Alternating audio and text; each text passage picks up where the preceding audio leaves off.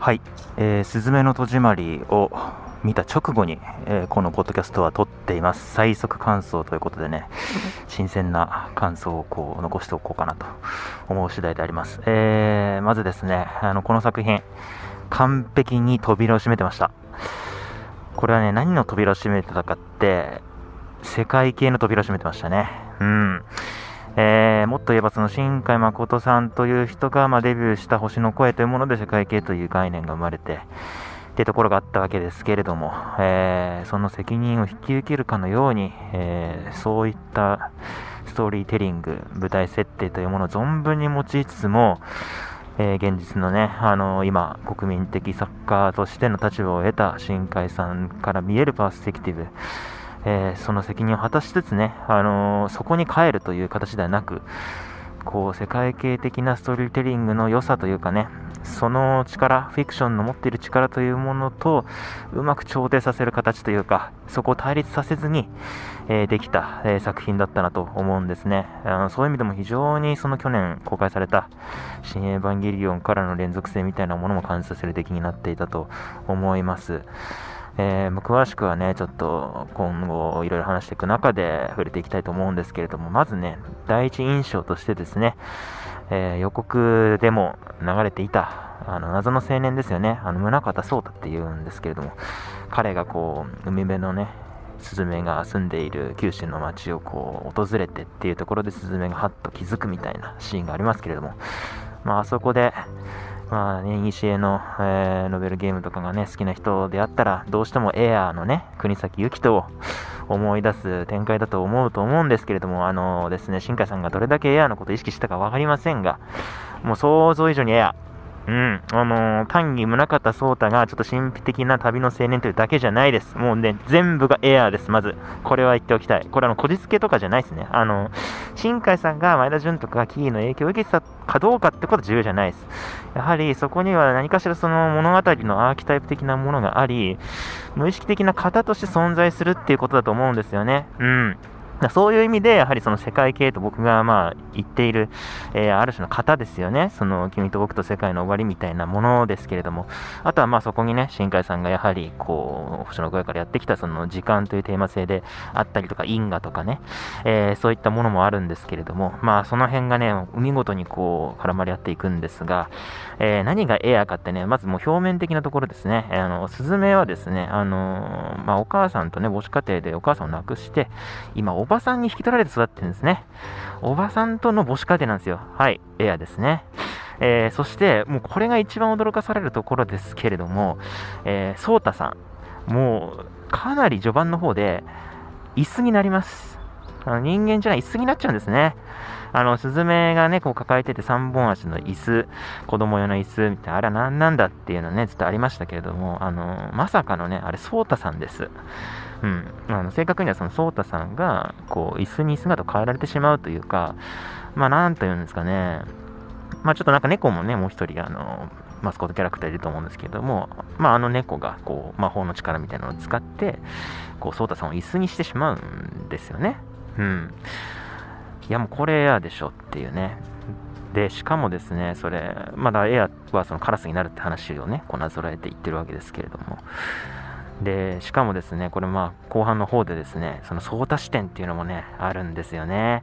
あの、要は椅子になってスズメとこう旅をしていた、そのソータの記憶みたいなのがこう流れ込んできて、これはソータさんの記憶みたいな感じで、こう、まあエアで言ったらカラスの視点ですよね。それをこう、ヒロインであるとこのスズメが、えー、まあヒロインというか主人公ですね。うん。まあ、だからヒロインと主人公と、まあ、よく言われるがちなその男女の関係っていうのを逆転しているというのが、まあ、鈴の戸締まりのそのエアーとの差分としての面白いところではあると思うんですが、まあまあまあ、とにかくその主人公が、その、まあ、カラスというか、椅子というか、あの、に姿を変えられてしまった人の記憶をこう覗き見るみたいなね、そういう展開もあるんですよね。だからここに非常にその、ノベルゲーム的なストーリーティングといいますかね、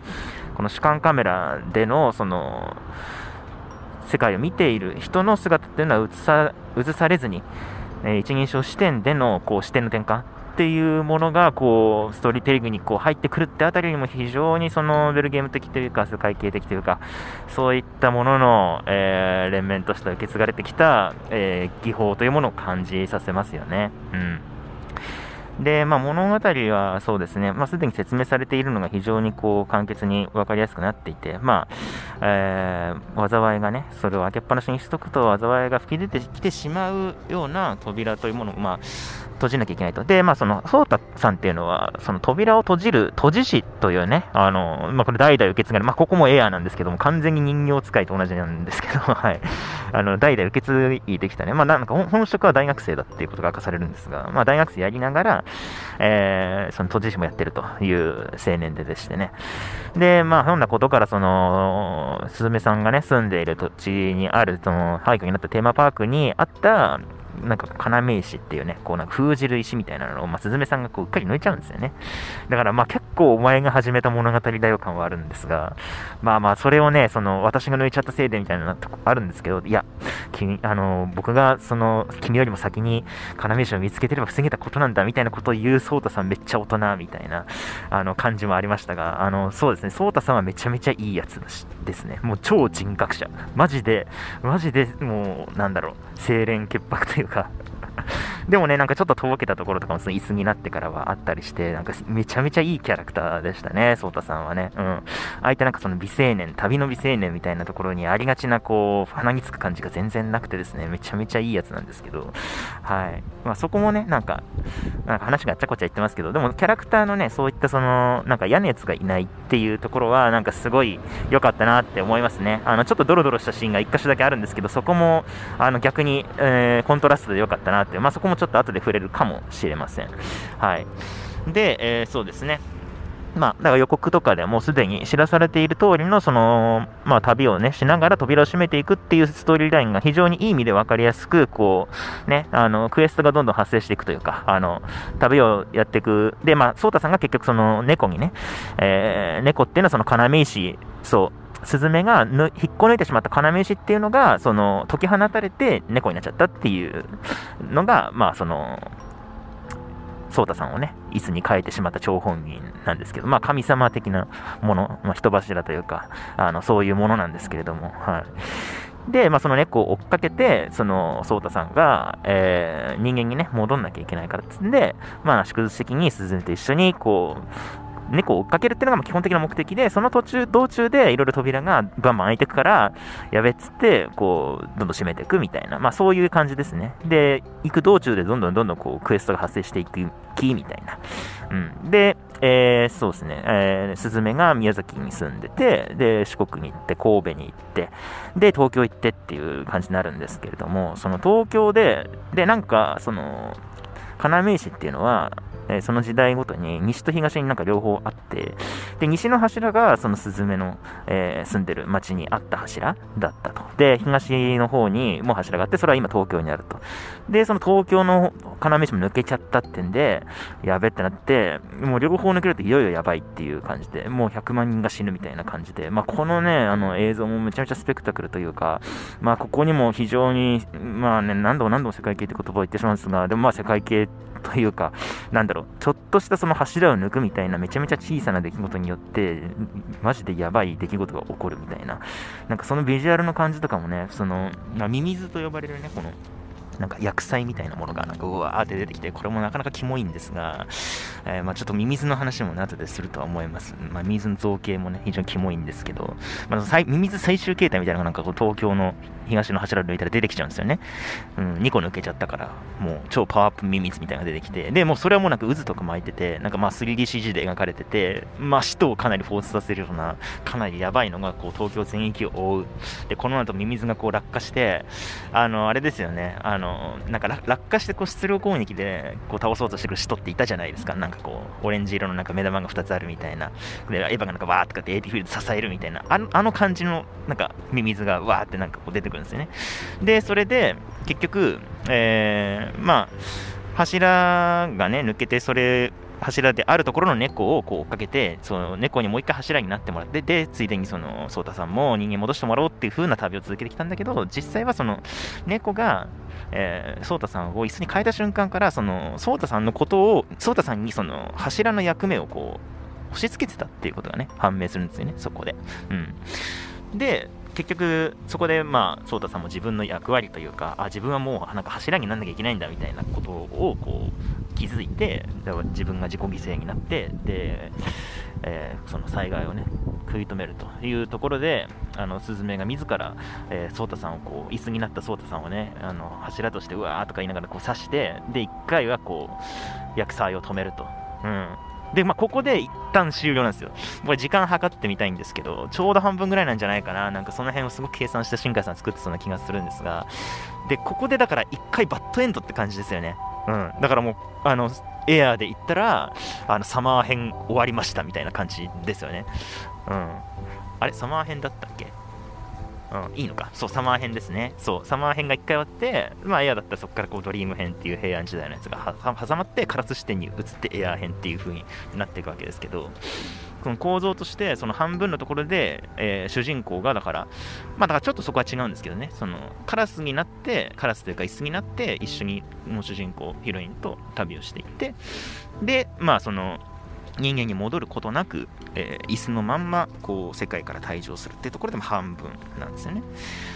でもまあそのスズメはやはり、えー、ソータさんのことをこう元に戻したいとか、なんならその誰かが柱にならなきゃいけないんだったら私が柱になってソータさんをこう、あのーこの世にね、もう一回戻してあげたいみたいなことも言って、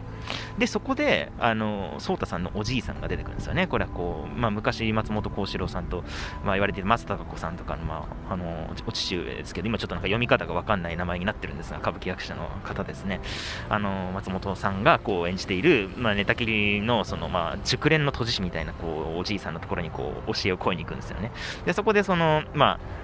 古文書みたいなのを紐解いて、で、要石っていうのは、その、の仕組みみたいな、その東と西にあるってだけじゃなくて、もっとなんかいろんななんかこう、実は複雑な何かがあって、例えばその、一人、一人一個の扉には、なんかこう、人生のうち入ることができるから、その、その、で、スズメっていうのは、まあ、単にあのうっかり自分の地元にあったその柱を抜いたっていうだけではなくって昔なんか小さい頃に、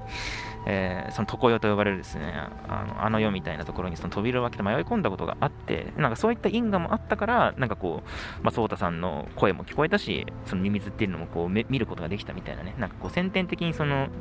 あの超超能力者としてのなんか能力を実は持ってたみたいななんかなんかそういう理屈らしいんですけどでなんかその颯太さんが今その人柱になって、えー、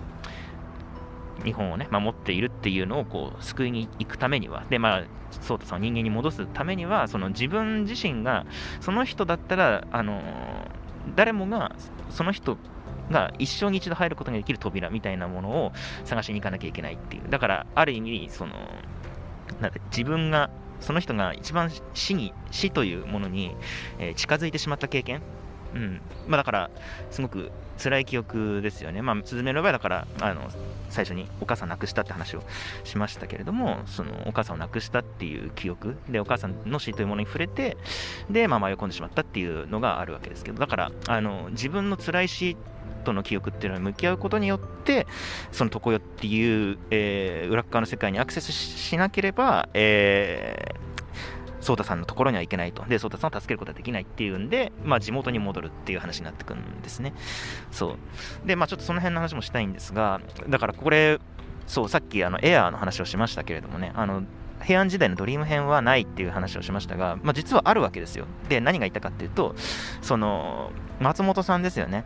あの、ソータさんの、えー、おじいさん。にあって、で、颯太さんのおじいさんもうめちゃめちゃなんかその病床のあのベッドの横とかに古文書とかをわーってこう並べてて、まあ、常にこう寝たきりであれながらもずっとなんかこう、その、都知事としての使命を果たそうとしているみたいなところがあって、まあ、颯太さんのアパートにも行って、颯太さんのアパートにもめちゃめちゃ古文書とかあるんですけど、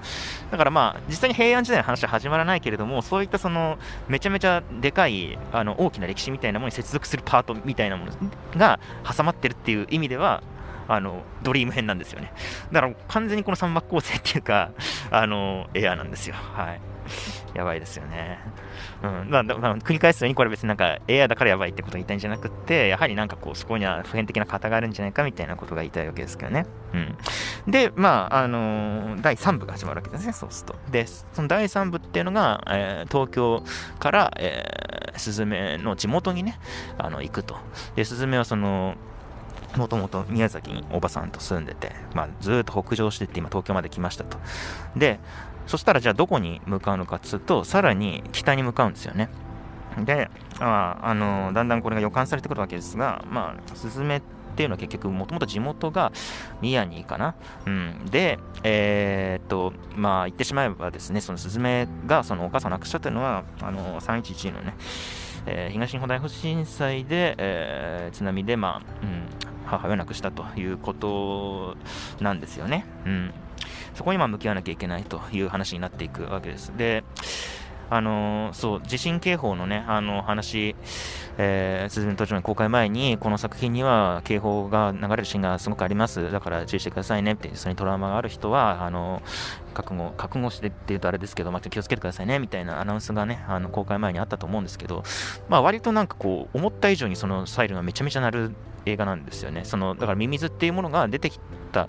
えー、瞬間に警報がわってなるっていうあの話でその僕らがこういつも聞いている地震警報っていうのは実はミミズが出てきたことかもしれないよみたいななんかそういうあの想像力を流すきっかけになってるんですけど、うん、まあでもそのそれだけじゃなくてもう本当に直接的にあの、まあ、そういった地震警報というものも非常に流れるようになったきっかけであるところの東日本大震災というものがあったということも、まあ、描くんですよね、まあ、その様子っていうのは描かないんですが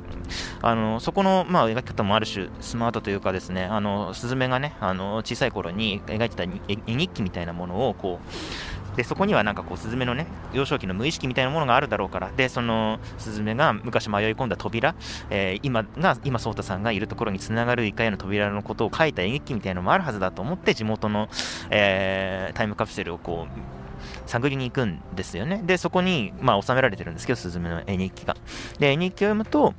えー、その 3, 3月11日って日付が書いてあるところが全部こうわーって黒く塗りつぶされているっていう。でそこでなんか逃げ惑っている人のなんかこう声みたいなものがそこにオーバーラップするみたいな形で東日本大震災というものとの接続っていうのがその画面の中であの果たされるっていう演出になってるんですね。これはなんか描かずしてそのあのスズメの心がすごく純真天真爛漫な女の子だったあのスズメが黒くうわーって塗りつぶしちゃうくらいの、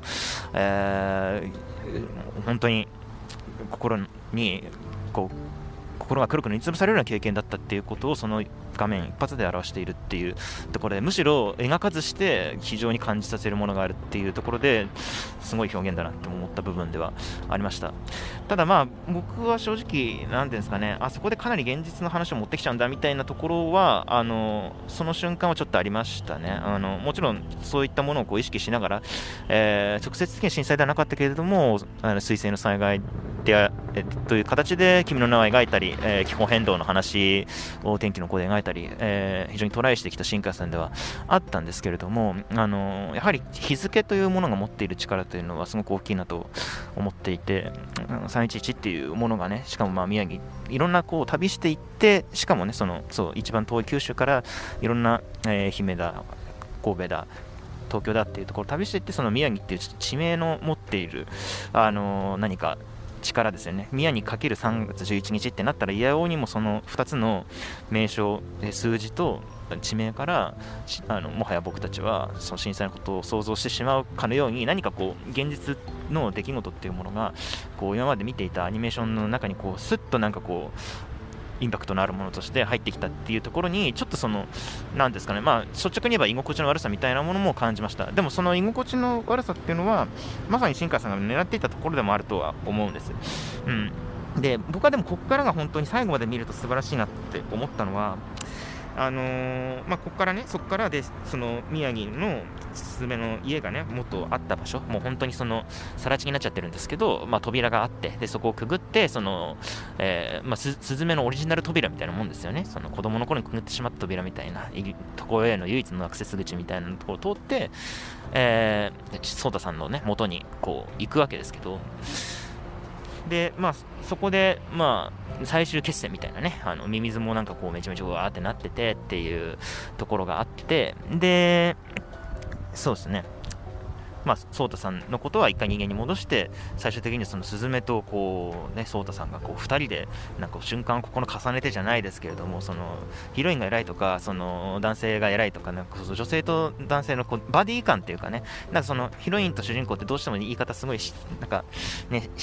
しがちなんですけどそうじゃないなんかこう2人で一緒にこう東と西のそのミミズを封じるんだみたいな同時攻撃みたいな感じでやるっていうのもなんかめちゃめちゃ良かったですけどあ、まあ、話が飛びましたね。えー、っとね、何が良かったかっていうとですね、その震災との関係っていうところで言うと、そう、ちょっと、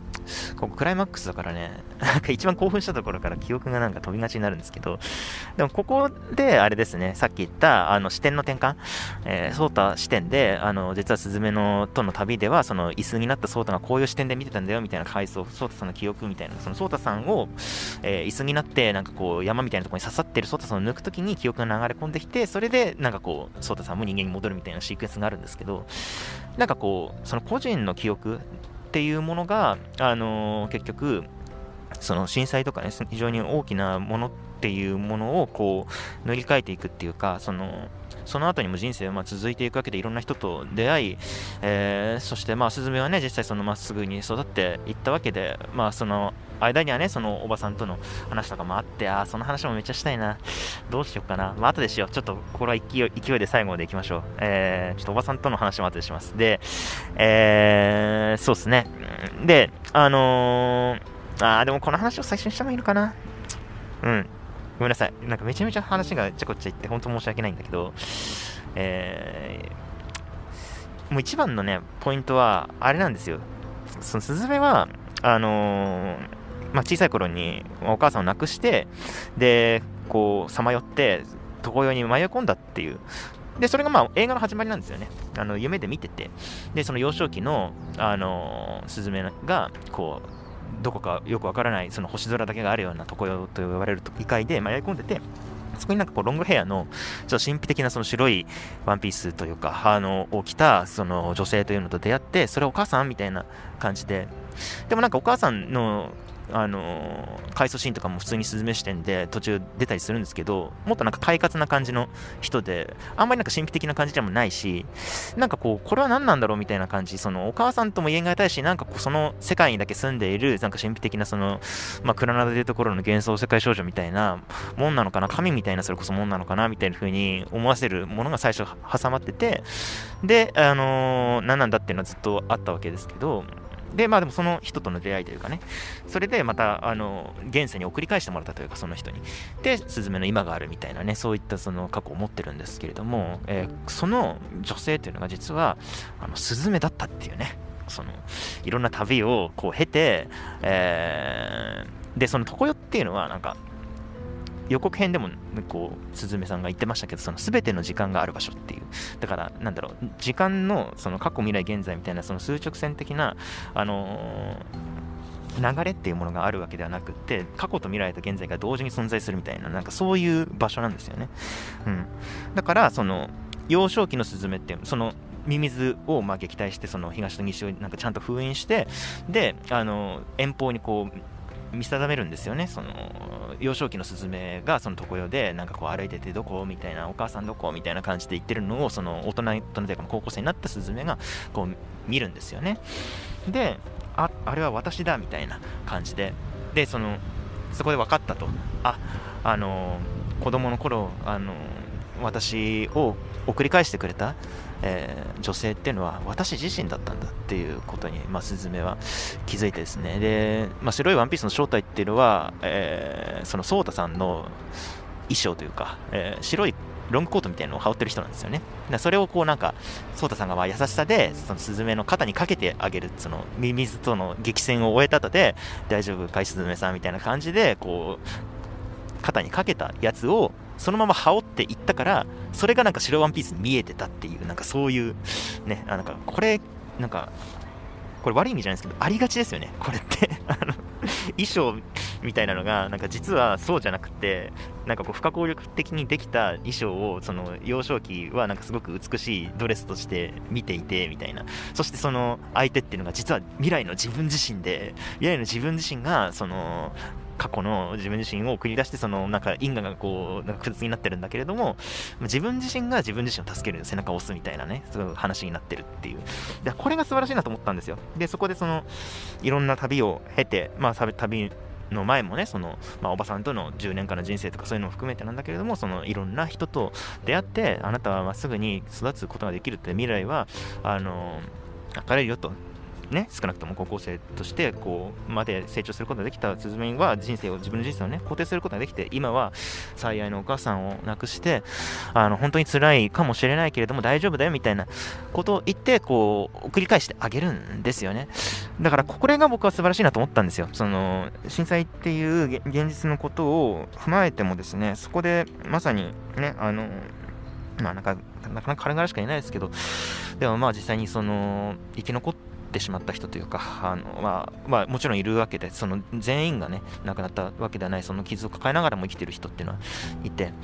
でも、その、なんだろう、生きていくっていうことは、やはり、なんだろうな、引きずっていくだけではなくって、うん、ここに止めておかなきゃいけないこともあると思うんだけれども、うん、幸せになる権利はあるというかね、うん、その後にある出会いっていうものもう大事にしていくっていうことは非常に大事なことで、なんかそこをこう肯定するっていうか、その間の時間っていうのをね、うん、なんかそこがすごく良かったなって思ったんですよね。なんか、うん、その君の名はね、結構その、まあ、なかったことにしてるじゃないかみたいなこう批判とかもね、あったと思うんですけど、なんかこう記憶をとどめるっていうか、その映像作品として、なんかそういったその忘れないみたいなことを、こう、一つのフィルムに焼き付けるみたいなことがある種、うん、目指されていたね、あの、君の名のミッションだったと思うんですけど、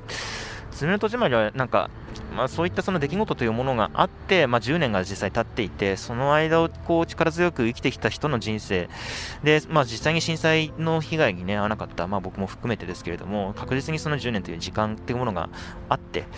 そのそれぞれの人生っていうものをこうちゃんと肯定してで、まあ、震災だけじゃなくて、あのー、比べるわけではないですけど、でもまあ人にとってはその大切な人の死だったり、震災と関係ないところでの大切な人の死だったりとか、いろいろな、やはりこうね、傷というか、ものがあって、大きな出来事って実際にはあって、でそれがスズメの場合は、えー、まあ、震災というか、まあ、母親亡くしたというね、経験だった、それがその扉をくぐるっていうことで、その誰にも一番死に直面した時のその扉というものが人生に一つ必ずあるそのおじいさんも言っていたような、それって誰もあるはずでなんかそこに向き合うっていうことはなんかこうただそれで罪悪感を抱えたりとかあのすごく自分を痛めつけたりとかなんかそういうことではなくってでもその後に続いてきた人生っていうものを肯定することによってその過去の自分のこともあのちゃんとこれからあなたの人生にはあの今辛いかもしれないけどこれからいいこともあるよって押してあげるっていう過去の自分を救うみたいな話になってているんですよね。そして過去の自分を救うのは自分だけであるっていう。ここが僕はめちゃめちゃ感動したんですよね。なんかだからまとめると震災っていうものをすごくでかいそれこそ日本人なら傷共通の傷として持っているものだよねっていう描き方じゃなくてもうめちゃくちゃスズメという一人の個人の傷として、ま、具体的にはお母さんが亡くなったっていうのが一番でかいとは思うんですけど。あのそういうものとして、えー、描いたでそこからのあの回復と、えー、未来の肯定っていうことを描いたっていうところそこが、うん、やはりすごく良かったと思っているところですね。うん、だからうん、その世界系のね扉を閉じたっていう言い方を最初にしたんですがその世界系っていうのはやはりそのでかい出来事がバッて起こるんですよ。君の名はなんかがやはりね、まあ、当時、新海さんのこともあまり知らない人にも届いたってところも含めて、えー、世界系っていうものを今一度解雇しつつ、君の名をこう論じるみたいな原稿もね、いろいろあったと思うんですが、君の名っていうのは、そういう意味ではある意味悪い世界系の部分も引き継いじゃってるところがあった作品だとはやはり思っていて、それはその、その水性災害みたいなものっていうのが、まあ、そのでかい出来事としてあってそれとその滝と三葉の関係の話っていうのはなんかこう何て言うんですかね。別の場所にある別の次元にあるものとしてなんかこう並列的に扱われてた感じがするんですよね。その映像作品として災害の記憶とどう向き合うかっていう主題をやるのとそのボーイミーツガールの話をやるっていうのが。で結局あれって水星災害自体をなかったことにしてるわけでもないですしね。あのまあ過去の三葉にこう声をかけてそれでみんなを避難させてってでも糸守町は壊滅してるわけでみたいなことだったりするってそこになんかやっぱりどこかいびつさがある作品だなっていうふうにずっと思っていたんですが、えーまあ、今回はだからそこをそのでかい災害はだから結局起こらないんですよね。そのまあもちろん東日本大震災はあったんだけれども、そのミミズっていうものがわーって出てきて、東京壊滅するみたいなシークエンスも描かれるんだけど、そこはまあ、あのー、まあ、スズメなり、ソータさんの頑張りによって、あのまあ、阻止されて、うん。だからそこのそのカタストロフの、えー、なんだ、カタストロフの、こう、わーってなる感じっていうエンターテインメント性みたいなものと、その、君と僕みたいなものを、こう、ガッチャンコさせるっていうのが、ある意味ではその悪い世界系、世界系が批判される部分っていうか、君と僕の関係が、えー、破綻したら、もう、世界の終わりと同じようなもんでしょみたいな巻き込んで、でもそれってすごいわがままなことだよねみたいな、迷惑極まりないよねみたいな、なんかそういう批判ってまあ、あると思うんですが、うん。だからそういったものは、その、周到に回避しつつ、だからまあ、天気の子はまさにそういったもので、をやりやがった深海みたいな感じで、まあ、ある種、西への小田から歓迎された部分もあったと。もちろんそれだけじゃない作品だと思いますけどね。まあ、でも図式的に言えば結構そういうところがあったわけですよね。あの世界の破滅か、君かみたいな、二者択一を迫るみたいなところがあって。でもその先にあるものとして、えー、スズメの戸締まりはあったというかね。うん。やはりその世界がどうこうなるとかっていうことよりもその経験としてのあの大切な人をなくすとかそういったことっていうのはある種一人一人の世界の終わりとかにも等しい経験でありその傷とどう向き合うかっていうこと。でそこにま大切な人。それはあの異性でなくても誰か一人でなくてもいろんな人でもいいと思うんですよね。だからスズメの鳥まで良かったのはそのソータさんだけではなくてもちろんソータさんが一番なんかスズメにとっては行動原理ではあるんですがまあいろんな人と出会ってっていうその縁みたいなね。でおばさんのことも含めて思い出していくっていうそこがその丸ごとの時間を全部肯定する。君と出会えたから、えーと、君のためにみたいなんじゃなくって生きてきた10年間の人生を肯定するっていう話になっていた。あのここがあの僕がその世界系的なあの構造それはつまり、えー、ごく個人的な小さな出来事ですよね。っていうものとその世界の終わりと言いたくなってしまうようなでかいもの。でそのフィクションでしかできないそういった、まあ、カタストロフ的な描き方っていうものとこううまくね、えー、接合させながらその個人のにとっての重大事っていうものに今一度心を向けるように観客を仕向けるものとしての作品、えー、として僕は世界系を評価してるんですが、まあ、ちょっと8時間読み間違えるとそれはそれは世界崩壊に対して無責任なあの話じゃないかと現実を見てないんじゃないかみたいなことにもなりかねないっていうところが世界系のやはり難しい部分ではあるとは思っていてでそこをその「すずめの戸締まり」ではまあビジョンとしてそのね、あのこういうミミズが大暴れしたらやばいみたいなものをすごくそのそれこそエヴァの使徒みたいな迫力ある映像で描きつつもそれをこう食い止めるものとしてのまさに要石としての、えー、ものっていうのはその自分の傷と向き合い小さな世界の終わりみたいなものからしたらすごく小さな傷ですよねもちろん震災とかお母さん亡くしたってすごく大きなことなんですけど、スズメの。でもその大きな視点で見れば、でもそれってあなたの話でしょみたいなことにもなりがちな。でもそこから、その、だからね、あなたの感想ですよねじゃないですけど、なんかそういうその、でかい視点から物事を見ていろいろ言う人がいるわけじゃないですか。でも、そういうものに関して、一番大事なのは自分自身の、あの、ち、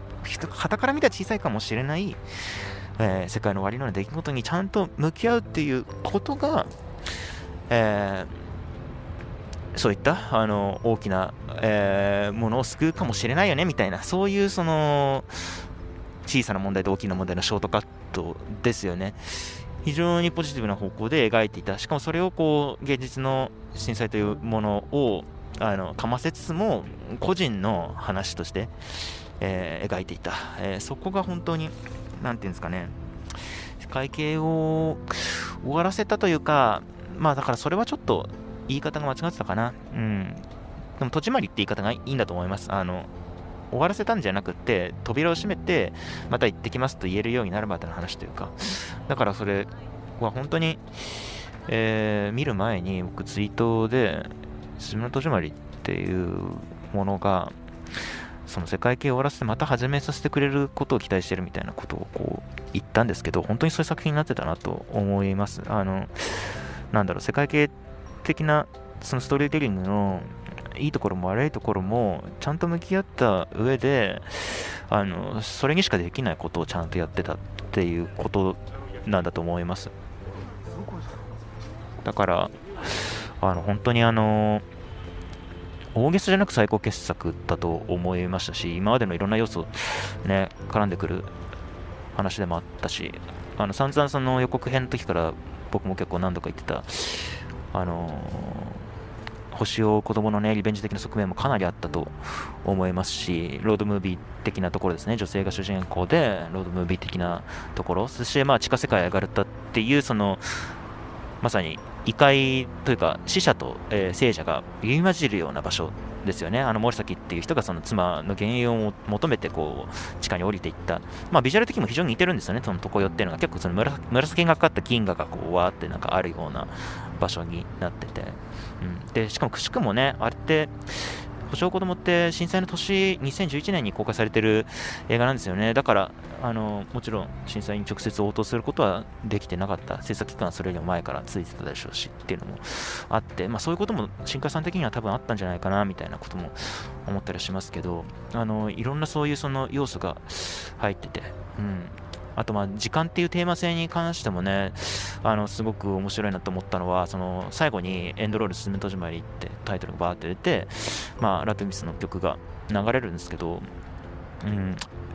こうなんか君と僕が出会えてからみたいななんか恋恋がどうたらとか言ったのかな。なんか最初そういう歌出しから始まってうわなんか別に恋だけの話じゃねえだろみたいなまた恋の話すんのかお前はみたいな風に思ったんですけどその後になんかその恋の不思議は相対性理論の不思議ともなんか似てるようで違うみたいななんかそんななんか相対性理論って言葉がなんかわって出てきてうい来たみたいな。お前野田みたいな。あの、そこで相対性理論持ってくるのはマジでパーフェクトだよっていう感じがありましたね。うん。あの、ちょっとね、相対性理論とそのフィクションの話に関しては、まあ、あの、古谷敏弘さんっていう文芸批評家で、まあ、美術家の方が星の声とか君の名を分析するのにねあの非常に面白い論考とかも書いていたりそれを実はあの引用してこう書いた原稿がね今度文振りのあの新島ユートリベットっていう全然関係ない話ですがあのやつにも載ったりするんで僕に書いたやつもねちょっと読んでほしいなって思ったりもするんですけどあのー、そのなんかねやっぱ世界系ってね、あの、どっちかというとあの相性がいいのは、えー、量子力学可能世界の方だと思うんですよ。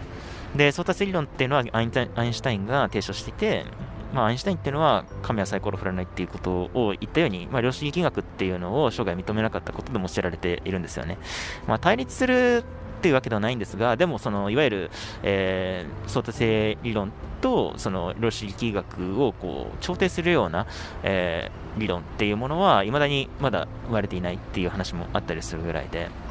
で、まあ、フィクションとしてはやっぱりその、まあ、メタフィクションというかね、それはなんかこう、佐々木敦さんとかが言うところによれば、まあ、僕も非常に同意するんですけど、そのインターネット時代において、そのメタ認知っていうものがね、どんどんどんどんその発達していって、情報がいろいろわーって、情報爆発によって、その一人一人が情報っていうものをこう検索して、えー、得られるようになった時代において、メタ認知っていうのが発生したっていうことに応じて、まあ、フィクションもメタフィクションっていうのが非常に流行ってみたいな、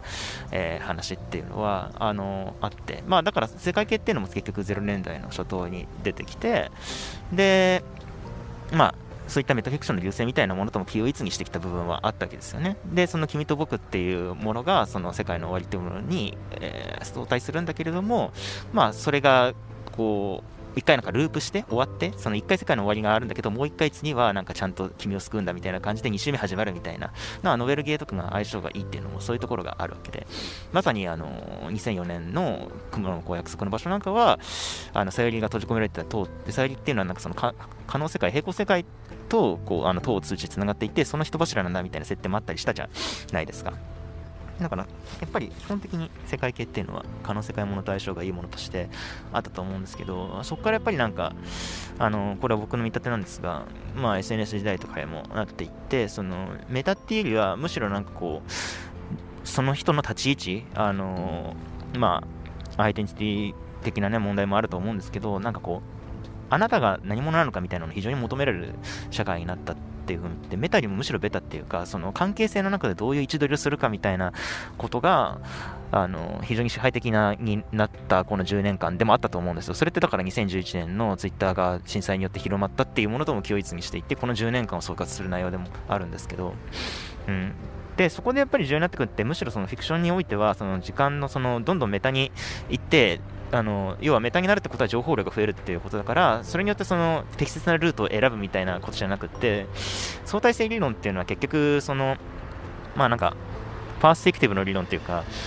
その異なるその座標系にいる人っていうのがその光の速度だけが一定ででその光に近い、えー、速度で動いている宇宙船の中にいる人とその地球に置き去りにしている人の中では時間の流れが違うみたいな。で絶対時間っていうのはないんだよみたいななんかそういう話なわけですけど、えー、なんかこれがそのだ今回のすずめの戸締まりで言えば、すべての時間が同時にある場所っていうあの話にもかかってくるし、そのメタではなくって、むしろその、なんだろうな、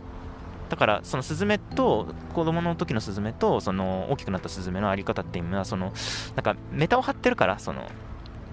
子供のあのスズメに対してあの大人の私は経験してて偉いからメタ張ってるからなんかこうできたんだよみたいなことじゃなくてなんかこう私は私であなたはあなたみたいなこうその同一性っていうものがなんていうのかな。えーまあ、時間の流れっていうものは確かに積み重ねて体も大きくなるし成長はしているんだけれどもあのそれは実はそのやがて来る私っていうものはなんかこうその、えー、可能性っていうものは現在の私にも含まれていてそしてあの年を取った自分の中にも、えー、幼少期の自分っていうのは確実にいてそこはなんかこうもちろん変わってしまったものはあるけれども同じものはあるよねっていうその同時性っていう相対性理論の一番なんかこう要の部分ってその同時性絶対的な同時性は存在しないっていう話なんですけど、えーそのこと自分の過去の自分と未来の自分っていう話であれば同一性っていうのはその、まあ、名前っていうものがね一番分かりやすいですけど確実にあるわけでそのだから相対性理論では実現できないあのとされている同時性っていうものが、えー、そういったその常世っていうフィクション装置を重ねることによってあのそしてあのスズメの、まあ、人生10年間の人生っていうものをそこにこう重ねて描くことによってその肯定的なメッセージをこう含ませてるんですよね。だからその野田洋次郎の歌詞もその相対性理論なんてなんかよくわからんとかな知ったことじゃないとかなんだろうな。なんかなんかちゃんとこれ歌詞読みたいんですけどでもそういうこと言っていてだから相対性理論っていうものをこう今あのー、ねあそうだだから話飛びましたけどだからタイムラインっていう話もあるんですよね。その時間あのメタを張るっていうよりは今の SNS 社会みたいなのっていうのは、えー、一人一人が異なる時間に実は生きているっていう。でそのタイムラインっていうのはツイッターのタイムラインっていうのはその同時性を偽装してるんだけれども実はそれって同時ではないよねっていう。でもそれが偽装されているからこそ今言っているように聞こえてなんかこう変な突っかかり方をしてあとはまあそのなんだデジタルタトゥーみたいなものとして昔のツイートがなんか掘り起こされて炎上するみたいなことがあったりするわけだけどそれって同時性が偽装されているわけで本当はその間に10年間とかかけてまあその小山田健吾さんとかもそうですけどそのいろいろ反省とかもねあのその人なりにしていた部分もあったりするんだけど過去の発言っていうものがなんか今なんかこう同時性のもとでこう取り出されてそれでこう、まあ、炎上するみたいなことっていうのがまああるわけじゃないですか。あのそういうこと？あのでも実際には時間が流れてるってことが見えにくくなっているっていう。そのそれは同時性というものが偽装されているからこその罠だとああいうデジタルタトゥーによる炎上っていうのは思うわけですけれども、えーまあ、そうそういう一方で、えー、じゃあその同時性というか同一性っていうものをいかに肯定するかっていうところではやっぱりその時間の流れっていうものが全て幅っていうものが過去から未来の幅っていうものが全てある種同時的に存在していってそれはこの個人の中ではっていうことですけど。でそれはその自分自身の人生を肯定するっていう意味ではその、えー、過去の自分と自分今の自分っていうものをは同じ自分なんだっていうことを肯定することは大事というか。でもある意味ではそれってもう自分自身の人生のことにしか責任は負えなくって、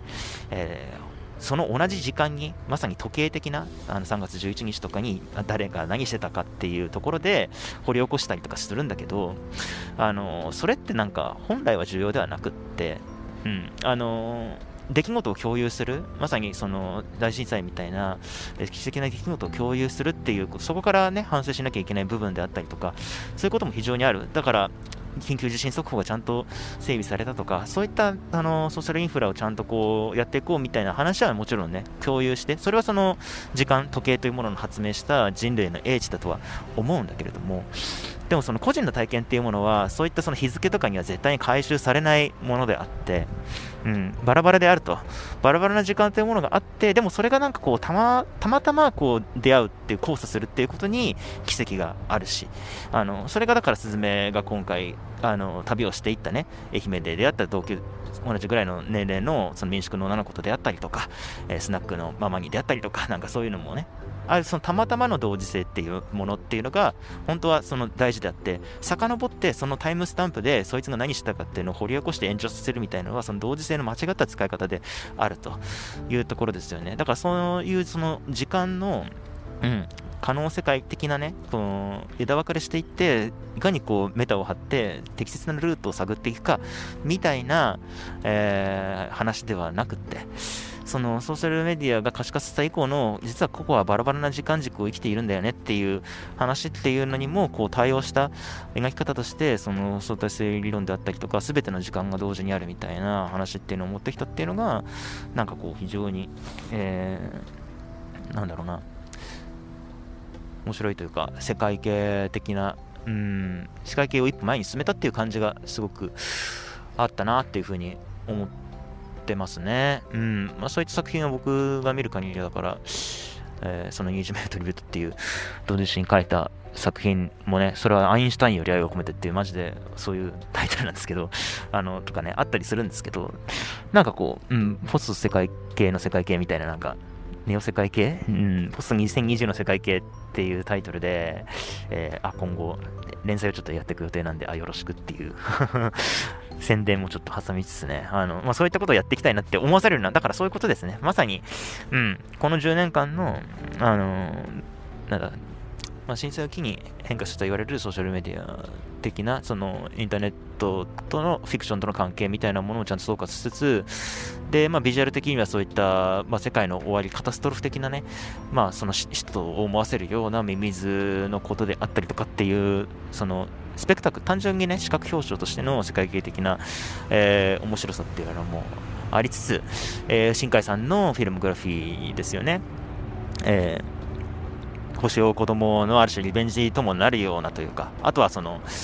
えー、まあ、星の子供、子供は荒れていたけれども、それまでずっと描いてきたその地下世界アガルタ、アガルタっていうのは星の声からずっとある、えー、緑色の空間、異界の空間みたいなものっていうのも、今回そのすごく裏付けとして、全ての時間が同時にあるっていう提案もちゃんと与えた上で、あの、それを中心に持ってきたっていうところも含めて、あの、非常に、数体制にして最高傑作ってマジで言えるものだと思います。うん、あとすごく見やすかった、あのー、っていうことも触れていこうかな。その見やすかったっていうのは何かっていうと、今回その、まあ、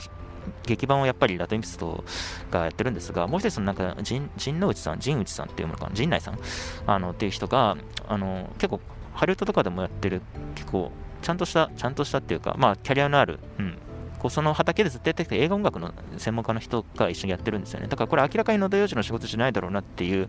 特にそのミミズがわーって出てくるところのスペクタクルなシーンとかに顕著なんですけど、まあその昨今の映画音楽のトレンドであるところのそのハンス・ジマー的なね、あの低音が効いた感じのっていうのとかも取り入れつつ、非常になんかこう出力としてそのところどころのその、まあ、かなり今回だからアクションが多い、えー、エンターテインメント作品でも非常にあると思うんですが、なんかそこでのポイントポイントでの音楽の使い方っていうのが、なんかなんだろうすごく、うん、邪魔をしないというか、良くも悪くもやはり君の名とか天気の子って、まあ、あの半分素人というかね、であるところの、あのロック畑の人間であるところの土曜次郎がやったっていう、えー、ある種のミスマッチ感っていうのが、まあ、って、それはそれで特徴だったと思うんですけど、今回は非常になんかこう音楽的にも見やすくなっていたのと、あと音楽もね、あのー、バンバンかかるみたいなことはなくって、本当になんかその、ルルルルルルルルルルルルっていうあの、スズメっていう曲の、えー、メインの旋律っていうのが、こう、そういうアカペラルルルルで歌われるのが冒頭にちょっと入ったり、途中で一回もう一回入ったかなっていうのと、で、あと最後にそのエンドロールで、その、ラテンミスの自身が歌う曲で、その後から、その後に、スズメのその女性ボーカルの方が、えー、歌っているのが、こう、2曲連続で流れるっていう感じなんですけど、本当にそこだけで、だからその、なんか、こう、東京での生活が始まったみたいな感じで、あのー曲が流れたりとか、めちゃめちゃいいところでグランドエスケープが流れるみたいな、なんかそういうのはあのなくってですね、なんかそれが思いのほか心地よかったっていう、正直、なんか今までの君の名とか天気の子ってマジでやりすぎてたんだなみたいなことは思いましたね。てか、まあ、振り返ってあの2つがなんかある種本当に異常な作品だったなっていうことがなんかこう分からされるようなこともあのありますね。で、まあ、女性ボーカルが歌ってるっていうことも、ルルルルの方はね、含めて、なんか野田洋次郎があんまり前面には出てこなかったし、それでまあ野田洋次郎もちゃんとその、その相対性理論の話じゃないですけど、なんかこう打ち返してきてる感じもすごい良かったし、なんかこう総じて、うん、音楽っていう意味では非常に見やすかったなっていう感じはありましたね。うん。あとはですね、そうだ、あのー、結局ね、おばさんの話をしてなかったから、この話も最後にしておこうかな。そういや、もうおばさんなんだよね、その、玉木さんっつって、なんか玉木さん、玉木さんっつってるから、え、なんか最初普通にお母さんと思って見てたから、なんで名前で呼んでるんだなんか、まあ、たまにアニメとかでよくある、あの、距離が近い親なのかなみたいな思ったけど、まあおばさんで、まあ、40ぐらいの人なんだけど、まあ、すごいなんか美人でみたいな。で、まあ、役場かなんかに勤めてるみたいな、なんか、あの、人な、独身の人なんですけど。で、まあ、スズメはなんかもう、合宿的に、その、えー、猫を椅子に、えー、ソータさんを椅子に変えてしまった猫をこう追っかけて、フェリーになんか祝日に乗って、こう、旅をしてしまうもんだから、で、それでなんかこう、銀行の引き出し履歴とかをこう追って、宮崎から追っかけていくんですよね、東京まで。東京で追いつくんですけど。で、その、おばさんが、えー、あ、そう、この話もしなきゃな。だから、あもうすでに1時間ぐらい経とうとしているんですが、本当に話すところ多いんですよ。えー、だ第3部ですよね。そのエアで言えば、本当にエアの盾なんてすみません。まあ、エアで言えばエア編でに相当するところの、もう、ソータさんがいなくなってからのね、あの、珍道中みたいなのがあるわけですけど、その、ソータさんのね、友人の芹沢っていうのがいてですね、こいつがマジでいいんですよね。で、こう、で、亀切之助なんですよね。だから亀切之助っぽくないんですよ、でも演技が。マジで、亀切之助ってマジで演技うめえなってなんか思うんですが、あの演技うまいっていうのはあれですよ。そのなんかアニメの演技もうまいっていうかね。そうそうそう。あ、でもね、あれですよ。あの、また話飛びますが、あの、すずめとそうたさんの、あの、声優、めちゃめちゃいい、よかった。本当によかった。全然違和感がない。あの、今までのキャストの中で一番いいっすね。全然なんかその、あの、あ、この人、早畑なんだろうなって感じが、全然ない感じがありました。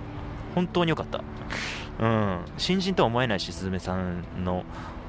とかは、すずめさん結構背が高い感じで、快活な感じだから、ちょっともしかしたら僕好きになれないタイプのキャラかもとかって思ってたら、もう杞憂で、なんかちょっといい意味で幼さもあるというか、結構高めの声ですごく良かったし、ソータさんはね、なんか、まあその、ストーンズの、ジャニーズのね、メンバーの松村北斗さんって人なんですけど、あの、めっちゃいいんだよな。なんかその、いや、いいやつっていう、その、言いましたけど、すごいかっこいい感じの人なんだけど、なんかちょっと抜けてるところもあるみたいな、その、とぼけた感じも含めての、なんかすごく好きになっちゃう感じの、あの、演技もめちゃめちゃ良かったんですね。うん。で、まあ、その、神木隆之介の芹沢っつうのは、その、颯太の大学のね、友達らしいんですが、まあ、すげえチャラチャラしてて、なんかオープンカーとかに乗ってるんですけど、まあ、なんかでも実はその、2人とも教育学部出身で、2人ともなんか教員採用試験を受けようとしてるみたいな、うん、まあそういう友達なんですけど、で、なんか悪友みたいな感じですよね。で、あのその芹沢っていうやつが乗ってるオープンカーに乗って、えー、スズメとそのおば東京まで追っかけてきたおばさんが、えー、スズメの地元であるところを宮城県まで行くっていうのが、まあ、第3部なんですよね。うん、でなんだかよくわかんないけどそのまあそうで、芹沢がね、そのスズメに同行する理由っていうのが、スズメはだからその颯太さんにを助けに行かなきゃいけないから、そのために自分の地元を戻んなきゃいけないっていう、でもなんかうまく説明できない、でもなんかあの協力してくれみたいな無理を通そうとするんだけど、でもその芹沢も、いや、なんか俺も颯太に用があるってね、友達のことが、で、なんかなんであんたがなんかそんなに協力してくれるんですかみたいな、スズメはすごいなんかこう最初警戒してるんだけど、友達のこと心配して何が悪いんだよみたいなこと言うんですよね。だからそこマジでよくて、うわ、これだよみたいな。なんかね、僕は芹沢がマジでめっちゃ好き。芹沢みたいなキャラめっちゃ好きなんだよなっていう。ね、それで芹沢はね、その、あの親子というか、まあ、スズメとその玉木さんをこう、ね、乗せてオープンカーでわーって行くんだけどそのオープンカーでこう昔のねこう70年代80年代アイドルポップスとかをね、ずっとかけるんですよね。なんかまあ、それもある意味で馬っぽいなっていう感じはするんですが、最初こう、ルージュの伝言、荒井由実から始まり、うわ、荒井由実、神木隆之介、新エヴァンゲリオンかみたいなね、感じもありつつ、でもその後も、えー、っと、夢の中は山下陽水であったりとか、えー、っと、喧嘩やめてとかね、なんか、そういう曲をね、あの、あれだ、あの、松田聖子を流してたかな？うん、なんかそういう松本隆とかが非常に活躍した頃の松松本隆くれたからほとかがなんかこう活躍した頃のあの古き良きあの歌謡曲の世界ですよね。J-POP という言葉が生まれる前のなんかその辺の曲をなんか非常に愛好しているらしくて、なんかそれをかけながらなんかこうずっとやっていくっていう、なんかそれもすごいいいんですが、で、その、まあ、ずっと宮城に行く途中で、サービスエリアみたいなところに立ち寄るんですよね。で、そこで、なんか、まあ、その車の中には、その参議院だけじゃなくて、えー、スズメが最初引っこ抜いて、で、颯太さんを椅子にしてしまった、えー、その大臣と言われているその白猫と、とで、なんかそのひそれが西の柱なわけですが、なんか東の柱の方も結局抜けちゃったから、なんか黒猫の左大臣っていうのもいて、で、なんかその2匹の猫がなんかこういつの間にか同情しててみたいな、なんかそういうこう3人プラス2匹のなんか珍道中みたいなのがあるんですけど、なんか途中で、えー、サービスエリアみたいなところで、なんかこう、いやでも、もしかしたら助けられないかもしれないとか、なんかこう、なんだ。で、まあ、玉木さんは普通に、スズメをこう、家に連れて帰ろうとしてるから、あのー、なんかちょっと喧嘩みたいになるんですよね。うん。で、えー、なんかその総大臣っていうのにちょっとなんか操られた形でそのおばさんがなんかこうこれまでの10年あのあんたを抱えて生きてきてそれ家に誰か呼ぶこともできないしなんかこぶつきだ婚活もうまくいかない。私の人生返してよみたいなことをなんかその心の中で思っていたことみたいなのをこう言っちゃうみたいなシーンがあるんですよね。まあそのシーンっていうのはなんだろうな。結局その左大臣っていうのを最終的に協力してくれるのなんですミミズの封印のところではね。うん。あのさっきだいぶ前に言ったんで忘れてるかもしれませんがまあ最後のシークエンスでその瞬間心重ねてみたいな感じでえー、ソーさんとこうスズメが一斉のせいでこう東と西の封印をわーってこう水に対してドーンってやるんですけど、えー、そこでももうねそのミミズを食い止めるためになんか化け猫みたいになってその大臣っていうのはそのボロボロになりながら戦ってくれたりしたんでなんかそのおばさんに対してなんかそういうことをやったらなんかまあ本本音で一回語らせようみたいななんかそういうあのことだったのかなみたいなまあそこはなんか解釈するしかないっていう感じなんですけどまあとにかくなんかそういうシーンがあってなんかいきなりそこでなんかうわこれやるんかっていうのはあってこれもし本音だったらマジでやべえなお塊始まったなみたいな感じがなんかちょっとあったんですけどまあ実際それは左大臣がやったことであったっていうのなんですがまあそういうぶつかり合いみたいなのもなんかこうちゃんと描いていて、あのー、そう。だからなんか、話の流れ的にはなんかこうこれ話してなかったから思い出したから言っとこうみたいな感じなんで言っててなんかすごい違うになってて申し訳ないんですけど。でもなんかその辺も良かったですね。なんかそのエアーとのこう接続みたいな部分ではなんかそういうそのなんだろう。生っぽさっていうとね僕はあんまりそういうのってあんまり好きじゃないんですけどその楽的に生っぽさみたいなのを描くのは。でもなんか確実にそれは必要なプロセスではあるよねというか、あのうん、闇が深いっていう言い方をね、するんですよね、その芹沢が2人を見ながら、この親子ってなんかすげえ闇深いわ、みたいなことをなんかよく言うんですけど、まあ、その闇が深いっていう言い方もすごく今っぽくて、なんかその辺のなんか若者言葉みたいなのをこう、嗅ぎ分けてくるセンスって、やっぱ新海誠ってすごいよなっても思うんですが、あの、なんかでもそこにその、芹沢みたいな視点の人間がいることによって中和されてる部分もあるし、なんかこう、五越同州っていうかね、その奇妙な珍道中みたいな中で、何かこう、うん、それまで長い時間を過ごしてきた2人の、まあ、本音を言い合えることによって、でもちろんその、